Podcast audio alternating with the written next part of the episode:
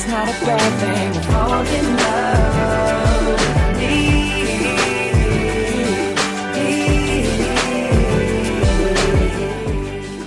He's not a new dad, but he's a dad. Justin Timberlake, not a bad thing. Lunch on Radio 2000. That's been your quadruple TV radio presenter, Pearl Thusi. Uh, she'll be starting a new show, Moments South Africa, which is part of Nigerian talk show. And uh, let's find out what will be happening there. Pearl, good to have you on Radio 2000. Thank you so much. How are you doing? Was, now let's let's talk about you. Your future is just too bright for me right now. Now you've Aw. you've managed to get this opportunity. You're going to be presenting a show, Moments South Africa. How did this opportunity come about? You know, the production company was producing it. Um, they, I, I worked with them. It was the first TV show I did was with them. So they contacted me and said, you know, this uh, Moments with Mo production is, you know, getting syndicated, and it's going to be Moments in Ghana, Kenya, Nigeria, and South Africa. Are you interested in presenting it? And I said, of course I am. I, I really want to learn more about Africa and also teach my local South Africans about other countries around Africa as I learn as well. So I said, I can't pass up an opportunity like this. So they sent my stuff through to them and they approved it. And uh, then I confirmed to be uh, a presenter with me on the show. So it's all really been exciting. Oh, great. So we keep hearing, Yeah. no, Bonang was supposed to be presenting it, and now Lerato Kganyago is going to be next to you.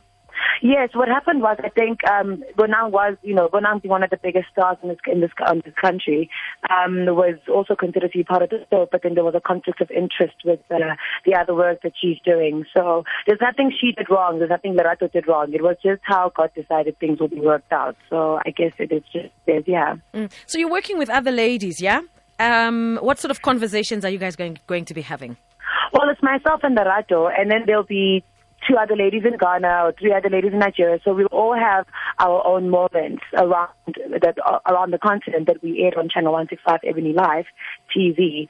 So we we talk about online dating, we talk about um, xenophobia, we talk we, like any topic that we as young women can cover and have knowledge about and learn more about. We will be talking about. I mean, there's another episode we did about women women in media and women who have very interesting jobs in media that we wouldn't know much about, and we educate other young women about what these jobs really do entail, apart from all the glamour and uh, the weight that they carry or seem to carry. So it's going to be a broad uh, number of topics, but it's it's really exciting, Chad. Yeah. Now, earlier on, I know you mentioned that you're going to teach South Africans how other African people live and, you know, the kind of things that we take for granted or don't understand. due to our history, I guess, as well, we've always been very contained and not exposed to other Africans. Hence, I think this is why South Africa lacks a very entrepreneurial spirit that other African countries have because they have to work and fight for what they have.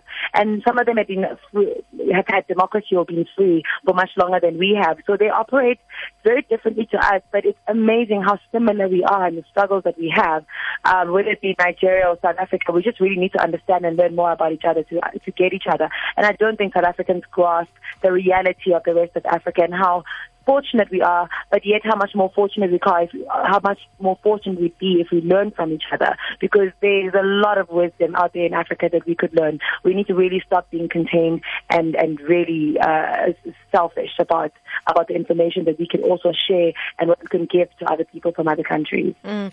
If you were to move to one African country, which one would it be? I've heard really good things about Kenya. So I think um, I haven't been to Kenya, I haven't been to Nigeria or Ghana, but Ghana and Kenya. Um, I've heard really, really good things about. So I think I would consider one of the two. I think Nigeria, Nigeria is very busy. So I don't know. I, I, I'd move to Kenya and Uganda and or Ghana, sorry, and then maybe be like, okay, let me go to Nigeria and test the waters. That would be my training ground. Apparently, they say in Nigeria they throw the most meanest parties, like, yeah, gang out of fashion. yeah, imagine. I just get there and then I'm at the parties before I've even found work. It's just not going to work out for me. Boyfriend, boyfriend, boyfriend. Boyfriend, what about boyfriend? boyfriend? do I, like do that. I have one? Do I not have one? What, what you exactly have- are you do you- asking me? you- I'm trying to find the, the, the most- the journalists have trained me well here. I'm very careful about what I say. so I failed dismally, clearly. anyway, I'm going to play. No, we- no, no, let me. Yeah. No, no, I'm not going to fail you, Bertha. Mhm. I, I was talking about you with my boyfriend, actually. Okay. Who is the boyfriend? My boyfriend is a very amazing human being. He's kind, he's sweet, he's gentle. There's no man who's ever treated me like the man I have with me right now. So Okay.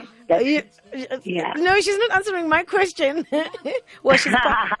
I'm asking Pearl, how long have you guys been together for? uh, for a couple of months. Ah, that's a couple of because I think I will know. A couple of months. Ah, um, a couple of months, and you might or might not know him. I'm not sure. You know, I have to protect. You know, it's not usual. It's because I love you. This is why I'm even saying this. Usually, I'd be like, you know, if you admit you have a boyfriend, then you have to admit when you've broken up, and then everybody feels like That's because you gave information Yeah. once, you owe them information again. So just to protect, especially my daughter, I feel like a lot of the other girls maybe don't have a child yet, so they don't understand the importance of the precaution of of of, of Yeah. protecting your your love life, uh, your private life, but it's specific to your love life. Because I don't want my sexual history out there for my daughter. Imagine one day I'm like, yeah, stop seeing all these boys. She'll be like, ah, you, I want to talk, but you are with so and so and And so and so and so. Yeah, that's true. You know.